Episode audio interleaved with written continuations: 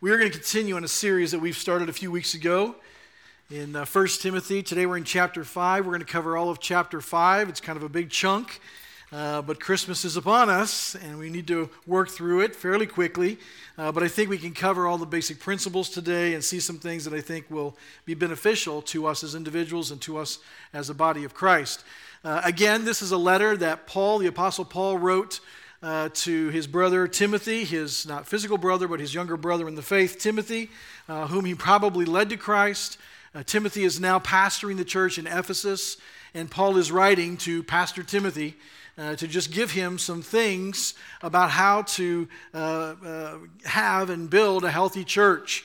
And today we're going to talk specifically about relating to others in the church.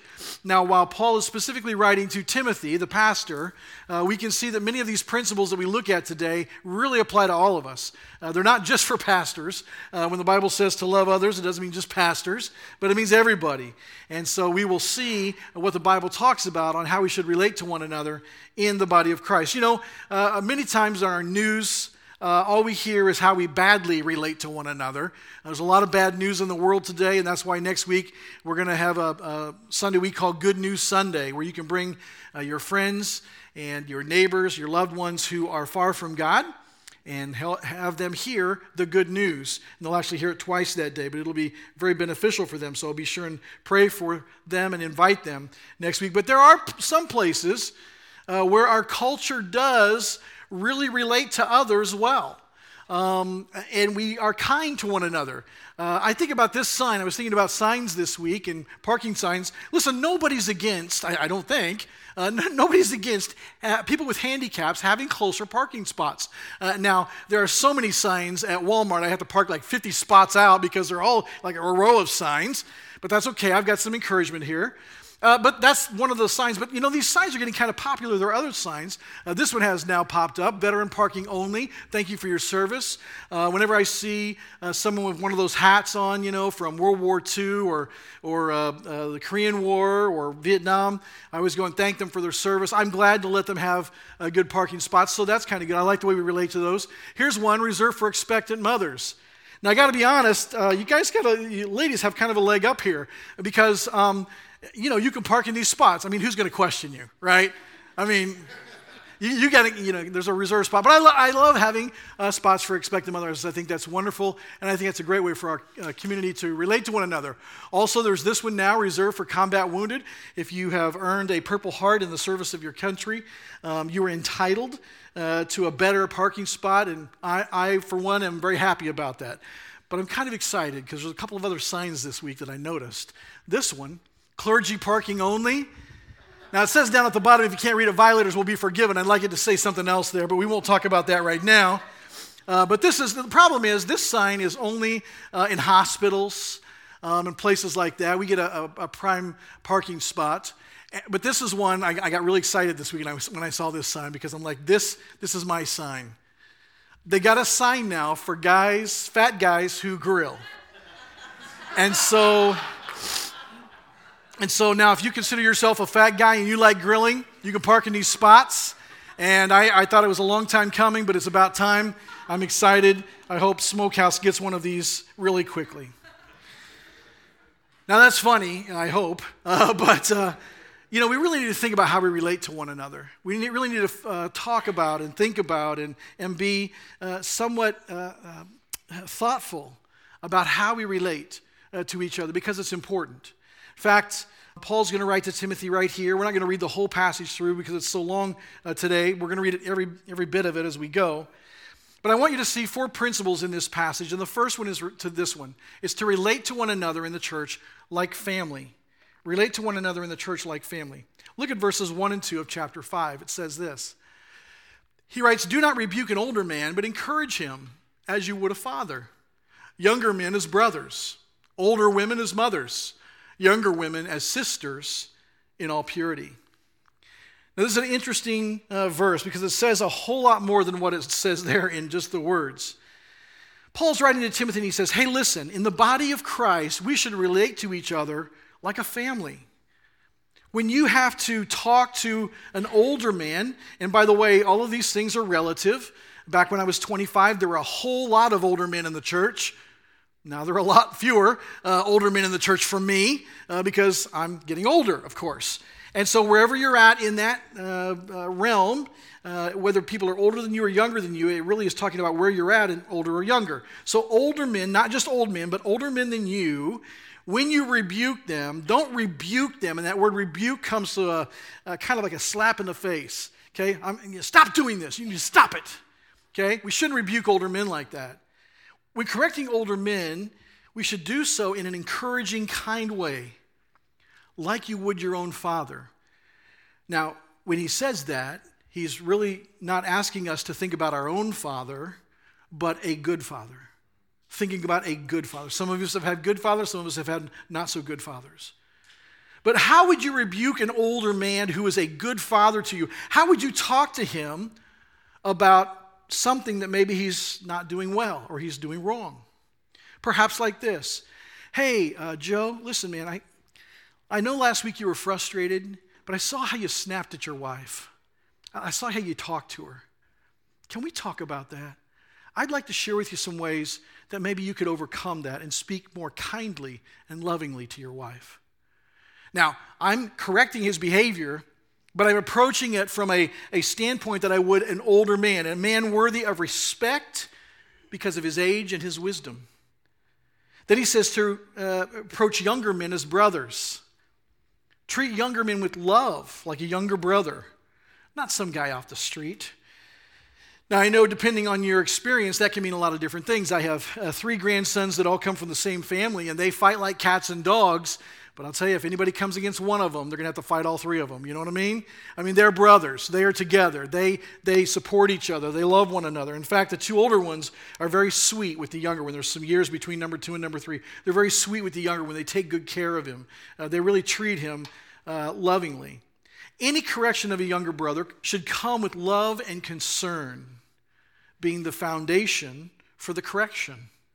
Never judgment never criticism, never anger. It should come as you would approach a brother. Hey, Joe, man, listen, I, I you know I love you, man, uh, but you're doing some things that you know I, I think are going to be devastating to your life. I want to talk to you about them. I want to encourage you to overcome these. Let me help you. That's how you approach a younger brother. Then it says, approach older women as mothers. How would you bring an issue of correction up with your mother? I, when I even think about that question, I kind of laugh and I'm like, well, I don't, know how that would go. But, but listen, uh, an older woman that you respect and love, that's the way that you should approach her. Uh, this is the way you go about correcting and encourage an older woman to change her ways. And, and you can do it, it can be done. There are two parts of communication, folks, and I've said it many times. There is a content and there is delivery. And, and people can almost withstand any kind of issue as long as it's wrapped in love and concern and kindness. And then it says, treat younger women as sisters in all purity. Now, that's the only time he uses that phrase, in all purity. Why would he do that? Well, first of all, just like treating younger men like brothers, treat younger women like sisters with love and concern being your heartfelt motive. But this word of caution here about younger women is, is a little extra. It says to do it in all purity. Here's why. Listen, sharing life with people brings people closer. We know that. And Paul is cautioning Timothy that when dealing with younger women, he needs to be cautious, even when he's correcting them, that he doesn't get too close. Be close like a sister. He says, treat them like a sister with no attraction, no flirtatious speech, no sexual motivations. Talk to them as you would your sister in purity, so that even when you become close friends, you become close like a family, uh, it doesn't lead to other things. Folks, we should all relate to one another in this church like a family. You'll hear me call this the Fog family often. I'll, I'll, say to people, hey, I'm glad you're now part of the Fog family. We'll talk about how the Fog family has to do things, or you need to minister to some people, or here's an opportunity, Fog family, to do this. I say it all the time because I believe it. Because I believe it. It's part of my, my thinking, it's part of the culture here, I hope, that we should treat one another as you would family members. And I know we all go, not my family. Okay, uh, you know, forget your family and how they treat each other. Treat each other like good family members do, or like good families do. And better yet, as God would want us to treat one another. By the way, here's why. All of us should treat each other like brothers and sisters in Christ because we have the same Father. Those of us who have given our lives to Christ, those of us who have crossed the line of faith, we all have the same Father. Now, I know you hear sometimes in the culture, oh, we're all children of God. Uh, everybody in the world is a child of God. No, they aren't. That's just not true. We are not all children of God.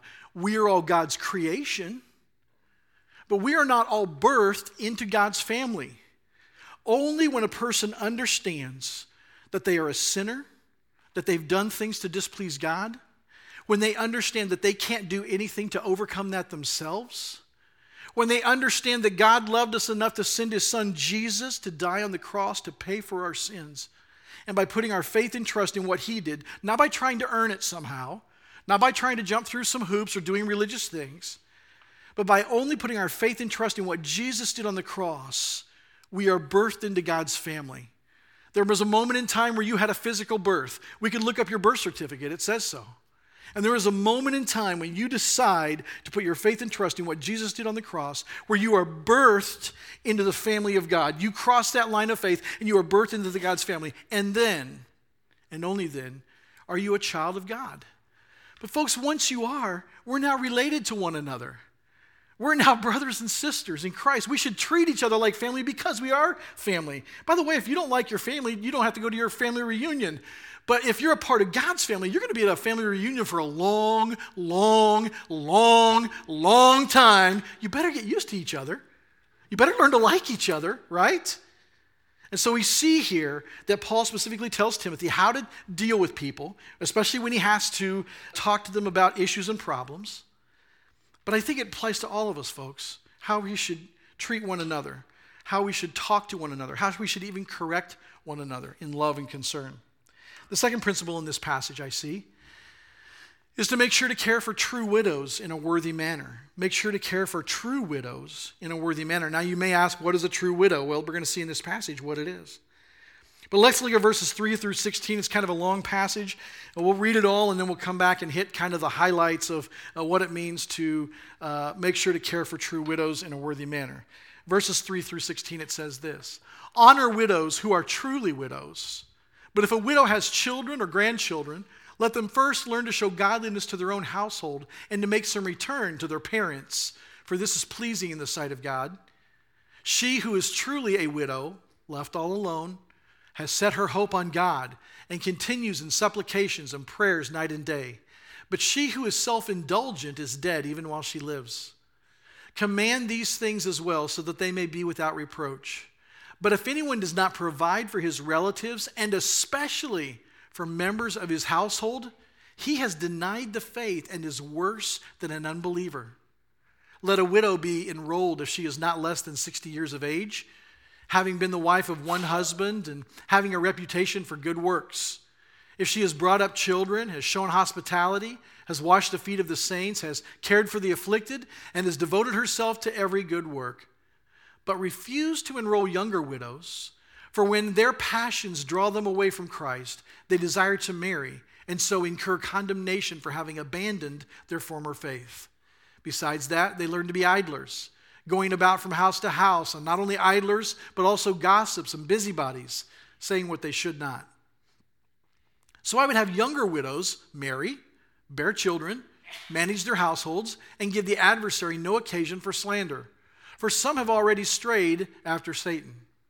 If any believing woman has relatives who are widows, let her care for them. Let the church not be burdened, so that it may care for those who are truly widows. All right, there's a lot of stuff there, but let's first define what a true widow is. A true widow is not any woman who has lost her husband in death. That's not what it's calling a true widow here. A true widow has someone with no family at all to take care of them.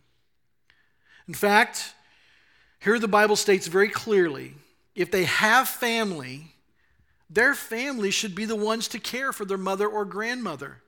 Folks, if you have an aging mother or grandmother, the Bible's very clear on this that you should take responsibility for them. You should care for them. If they can't care for themselves, you should care for them. You shouldn't uh, rely on the state or on the church to do that. You should take care of them. Now, that doesn't mean that you have to personally bring them under your roof to live with you, but you do need to see that they are taken care of. In our current culture, we don't uh, always have to move your uh, aging mother in law into your house and have her live in the basement.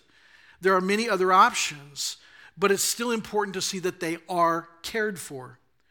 In fact, this is so important that in verse 8 it says that anyone who does not care for his own family, and especially those of their own household, and by the way, this is in the area of financially, they are worse than an unbeliever. Now, that's a bold statement. What Paul's saying there is, folks, if you have an aging parent and you don't take care of them, in fact, if, if you don't do anything to help them and you don't care for them, you are worse than somebody who has no knowledge of God. You're worse than somebody who doesn't care anything about God. That's a big, bad, bold statement right there, folks. Men, especially, men, we need to take responsibility financial responsibility for those in our household and for those even in our extended families if we need to. Now, it doesn't mean women can't work. We're not goofy, crazy people on this, okay? But men, the responsibility of providing is generally for us. And so, and we work together as a family. But, but folks, this is important. Don't let your aging parents or grandparents get into some of the places where I've had to go and visit people. They're not good. They're not good at all. And so take care of them. But those who have no family to care for them at all, and if they're at least 60 years of age, and we'll talk about why here in a minute, if they commit to not remarry, if they've been the wife of one husband, and that doesn't mean that she might have had two or three marriages, it, means the same as that phrase for elders previously. So, for instance, it's about being a one man woman, just like for elders, you have to be a one woman man. All right, and they have been a good example to the body of Christ most of their lives. They have a lot of good works, they have hospitality. They should be cared for by the church. If they have no one else to look out at for, for them, if they have no one else to provide for them, they should be cared for by the church. Now, these women in the first century were actually enrolled in a ministry of widows. You saw that word being enrolled there. There's actually a list of them. I mean, they, they sign up for it. You become uh, an enrolled minister uh, widow minister in the first century church. Now, there's no demand in the, in the scripture to have this ministry or to do this ministry. And of course, our, our culture is very different with Social Security and other things and other ways that people get taken care of. But in the early church, these women cooked meals for the body of Christ. They, they did all the potlucks, obviously, a Baptist church.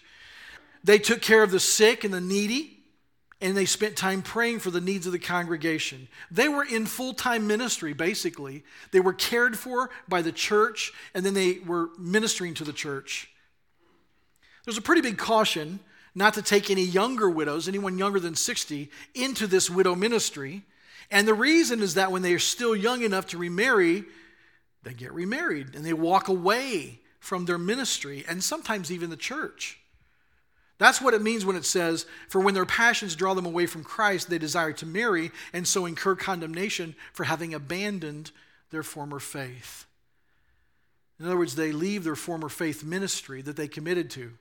So these widows, when they become, in essence, uh, uh, under the responsibility of the local church, they committed to not remarry. They committed to be in this ministry for the rest of their lives and to minister to the body of Christ. But, they, but Paul's saying, hey, listen, don't, don't get a 35 year old, woman. even if her husband's died, don't put her in this ministry. Because listen, she might be there for a couple of years and then some handsome dude's to come along. And she's to, you know what girls do? They lose their minds when these handsome guys come along, you know, and they swoon them and they woo them. And all of a sudden she leaves the ministry she committed to and she goes off with this handsome guy. Now, listen, younger widows ought to go ahead and get married have families. There's no shame in that. There's no, nothing wrong about that. What Paul's saying is don't let them commit to a life of service to the body of Christ and then be tempted away by a pretty face. That's what he's saying. And so we see here, folks, that it's the church's responsibility to care for true widows in a manner that's worthy uh, of God. And so our church should take care of our widows in a manner that's worthy of God. The third thing, principle we see in this passage is this honor pastors by paying them what they are worth, but hold them accountable. Honor pastors by paying them what they are worth, but hold them accountable. Look at verses 17 through 23. Here's what it says It says, Let the elders who rule well be considered worthy of double honor, especially those who labor in preaching and teaching. For the scripture says, You shall not muzzle an ox when it treads out the grain, and the laborer deserves his wages. Do not admit a charge against an elder except on the evidence of two or three witnesses. As for those who persist in sin, rebuke them in the presence of all, so that the rest may stand in fear. In the presence of God and of Jesus Christ and of the elect angels, I charge you to keep these rules without prejudging, doing nothing from partiality. Do not be hasty in the laying on of hands, nor take part in the sins of others. Keep yourselves pure. No longer drink only water, but use a little wine for the sake of your stomach and your frequent ailments. Now, here Paul starts this section by saying, Let the elders who rule well be considered worthy of double honor, especially those who labor in preaching and teaching. Now, this is concerning cash reimbursement. It's, it's, it's talking about your pay as a pastor. It says, it uh, doesn't say give them double honor. It says consider them worthy of double honor. In other words, in your heart, consider them worthy uh, to make twice what they actually make. Now, our church does this, I think, really well. I think you honor your pastors here really well. Last week at the end of the service, because it's Pastor Appreciation Month, we get one month a year in October. And uh, you all gave us a, a, wonderful, generous gift that we deeply appreciate and we're so happy for. And uh, but really, um, it's it's not the cash. Uh, it's it's really that you all honor us that way, that you feel that way about us, that you you relate that way to us. It's really uh, very moving to us. In this passage, we see that leading elders are the same as preaching elders. Now, some read this verse and assume that there are two sets of elders there's a ruling or leading group, and there's a teaching preaching group, but that's not really the case in this passage.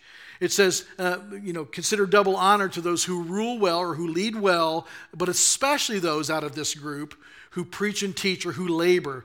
Now, that means work hard at it. It doesn't mean, wow, uh, Pastor Michael seemed really labored today. No, it doesn't mean that. It just means that they work hard at it. They put time and effort and energy in preaching and teaching God's word. Paul's simply saying when it comes to the pastors of the church, pay them. Pay them and pay them fairly, knowing they are providing food for the souls of the body. Now, I want you to know that our church is very healthy in this area. I think we are kindly compensated. Uh, you may not even know how this works in Fellowship of Grace, but there's a small group of people uh, that work kind of between the elders and the congregation every year to uh, set our, uh, pay, our pay, whether we get a raise or not, and all that kind of thing. What's, what's an unhealthy church is when the pastors are saying, hey, we think we deserve this much raise, and the congregation or the people of the congregation say, no, we think you should get this much, and then they have to debate it and find some middle ground. That's a really unhealthy church. I want you to know our, our church is incredibly healthy because, generally speaking, maybe, maybe not every single year out of the last few years when we've been paid, and by the way, every pastor in this church has worked for free before they ever got paid. But, but generally, the conversation is okay, well, we, we, we think we should maybe get a little more, and the people who are representing the congregation say, we think you're worth more. That's a healthy church. We're not reaching or grabbing for money and the congregation is wanting to bless us more than we're asking to be blessed. That is an incredibly healthy church. It's healthy pastors, it's a healthy congregation, it's a healthy situation. And we are compensated very fairly and generously. We didn't pick this uh, uh, sermon series so we could get to this verse and ask for a raise. It was nothing like that, okay? We also see here, though, that pastors need to be held to a high standard, but a fair standard. We see here that an accusation about an elder should not be entertained unless there are two or three witnesses or some kind of factual proof. Now, we're living in a time where that's no longer uh, necessary, but it's clear here from the scripture that that's demanded for an elder. It's not to let the, uh, the elders have a pass, that's not the reason. but because a false accusation believed can cause massive damage to the pastor and his reputation and to the body of Christ. And by the way, people get mad at pastors for all kinds of reasons. Now, for some of you, you may go, What? I, I don't understand that. I, why would you get mad at your pastor? I, I, I appreciate you thinking that way. But some get very upset, very angry. We have to deal with people sometimes at some very crucial times in their lives, crucial times in their marriage, crucial times with their children. And we give advice that we believe is godly and wise from God's word, but sometimes people really don't want to hear it. And they get very angry. In fact, some of them angry to the point of, of violence. Uh, the last church I was in, uh, the pastor was counseling a couple. The man got so angry at the things the pastor suggested that he had to wear a bulletproof vest for six weeks under his, his uh, shirt and had to have armed people in the congregation for six weeks to just let this blow over because somebody made terrible threats. We see occasionally in the news uh, people going into churches. Sometimes it's uh, just random things, but, but other times it's because the pastor disappointed somebody or angered somebody for some reason. And listen, we don't set out to anger anybody or upset anybody, but sometimes we have to say things that people don't like to hear. Uh, but when they do get angry, when they do get mad, when they do act that way, and maybe they'll accuse us of something that's not true, congregation needs to be careful not to accept that unless there are other witnesses. But then it also goes to say, as for those who persist in sin, in other words, it's been confirmed, this pastor is sinning, and he's been approached, like Matthew chapter 18, which says, which is actually the passage on church discipline. Uh, if, if somebody's caught in sin, if they're doing sin, you go to them individually and you try to help them repent. If they don't do that, you take two or three witnesses with you. Try to get them to repent and turn around. If they don't do that, you bring them before the church to try and get them one last time to repent. And if they don't, you put them outside the church and say, if you're going to act like an unbeliever, then go live like an unbeliever. But here is just talking about specifically pastors. It says, As for those who persist in sin, rebuke them in the presence of all, so that the rest may stand in fear. The church has to take sin seriously, folks. And this says, listen, uh, our Christianity, we sometimes get the idea that it's a, it's a private thing. Folks, it's not private, it's personal, but it's not private, it's very public. Our, our Christianity, it, it may start in our hearts, but, but it's very public by our, by our behavior. We're going to see that here in a minute, too.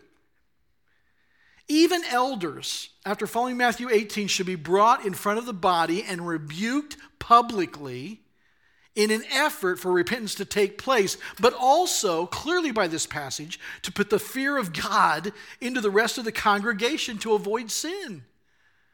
Now, if that ever happened, God forbid that that ever happens, if it ever happened, the whole point of it would be wow, the pastor did that. Look what's happening to him. Man, I hope I'm never up there. I'm staying as far away from that thing as I can possibly stay. And it's never, never, never in an effort to degrade somebody or to embarrass somebody, it's always in an effort to gain repentance and reconciliation. Then it says, don't prejudge people. Don't prejudge them. Don't be partial.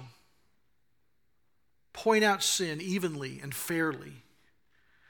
By the way, we have a tendency of falling into the trap of prejudging someone because someone tells us something my experience has been if you come to me and say, "Hey, Joe did something to me that stinks. You got to you got to go tell Joe to do the right thing." I'm not saying you're lying, but you're giving me your perception of what the truth is and what happened there. It may be pretty correct and it may be skewed. Maybe skewed by your past, maybe skewed by your experience, maybe skewed by uh, something going on in your life. So before you ever prejudge somebody, you go and talk to Joe and you get the story straight. But don't prejudge, don't be partial. Point out sin evenly and fairly. In fact, it goes on to say here's the reason why both sins and good works are eventually known. Look at verses 24 and 25. says the sins of some people are conspicuous, going before them to judgment, but the sins of others appear later. So also good works are conspicuous, and even those that are not cannot remain hidden. Now we see here that both sins and good works are the same in the sense of how they're, they're seen. Some sins are out there and apparent to everybody, right? Especially if you put a bunch of bad language on your Facebook or you put pictures of you drunk and falling down on your Facebook or, or you uh, put some really hateful things on your Facebook. That's just apparent to everybody. By the way, every time I say that, like three people come to me and go, Did you see my Facebook this week? Did you see my Facebook? I'm not talking about anybody specifically, okay? I'm not talking about anybody specifically. I'm just saying we just do some really foolish things sometimes, and we put those out there for God and everybody to see. Some, some sins are more hidden, they're more private. But, folks, eventually, those are known. Those are eventually known. Some good works are out there for everybody to see. For instance, a couple of weeks ago, one of our community groups, uh, I think 100 or 150 lunches, they took over to Kansas City, Kansas, and they passed them out to homeless people there. Just, just, just told them God loves them, gave them a little tract, told them about Jesus, and gave them lunch. Didn't ask for anything in return. Didn't ask to be, you know, anything said of. Well, on Facebook, Kansas City, Kansas, some government agency uh, posted some pictures of them and what they did. It's out there public. It's for everybody to see. Those good works are out there just like our sins are sometimes. But many of our good works will go unseen for a while. But again, eventually, they'll be known also. In our culture today, let me just warn you many families find out very interesting things about their loved ones in the first few months after they pass away. We think that all these technology things are very private. You'd be surprised what people find out a few months after somebody's gone. Now, this is a caution for all of us me, you, everybody in the room. Almost all of our behavior is eventually known, either in this life or somehow in the next. We should think about this. We should consider this. While Paul is giving these specific instructions to Timothy about widows and pastors in this passage, there's a lot in this passage for all of us to think about and remember. First, treat others like family, especially in the body of Christ. Treat them like family, real family in the body of Christ. Make sure no one goes uncared for in the body of Christ, especially widows. Honor pastors who labor at their calling, which Fellowship of Grace does very well. And remember, both our public and our private behavior will come to light.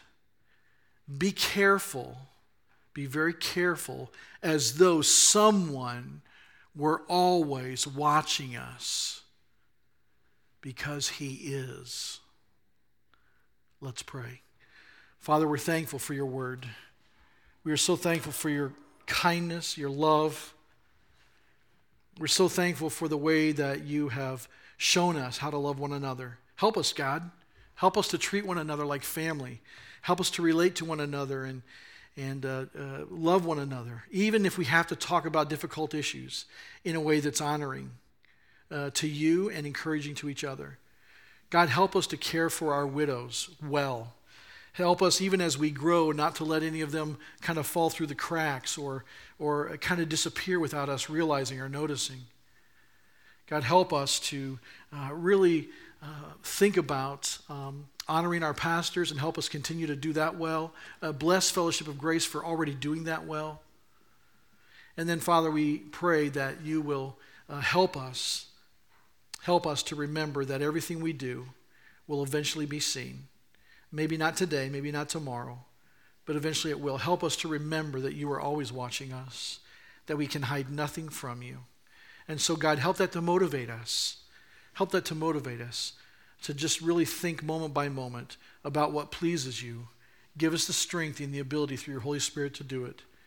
And Lord, if there's anyone here today that doesn't know you, who hasn't yet crossed over that line of faith, who hasn't become a part of the family of God, Father, I pray that before they leave today, they would talk to one of the pastors, one of the leaders here, and that we would be able to share with them and show them how they can know you, how they can have their birth certificate, their spiritual birth certificate stamped today and be a part of your family. God, we thank you for this church and pray that we will bless one another as we bless you and try to bless others. In Jesus' name we pray. Amen.